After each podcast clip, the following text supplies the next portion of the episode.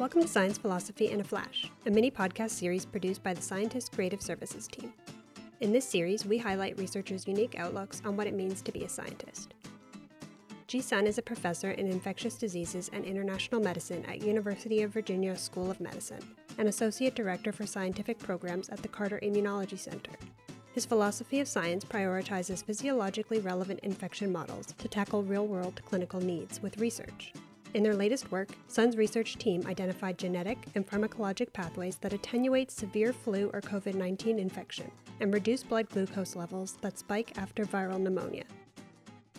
I'm kind of a curious person, and that brought me to do science. When I was a kid, I always wanted to know what behind the scenes, why things happen. For me, I believe both basic scientific questions as well as translational work require creativity and searching for exciting new out-of-box ideas. My lab recently moved from Mayo Clinic to University of Virginia. At Mayo, they have this famous statement, the needs of patients come first, not only in the clinic, but also in the research. I like to use robust and critical scientific approaches addressing real-world needs. As a basic researcher, I do want to apply critical thinking and logical reasoning to study the disease etiology. In the lab, we can answer quite complex questions using comprehensive approaches or cutting-edge technologies to address the cellular and molecular mechanism in a physiological relevant disease model.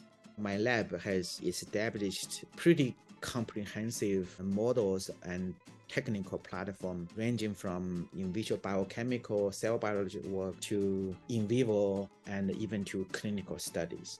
I like to make animal models mimicking the real-world infection.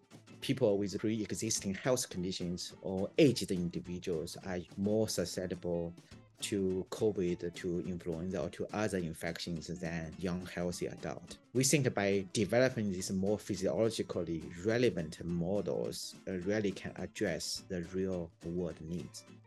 Thank you for listening to Science Philosophy in a Flash. To learn more about Sun's research, please check out the link in the episode notes.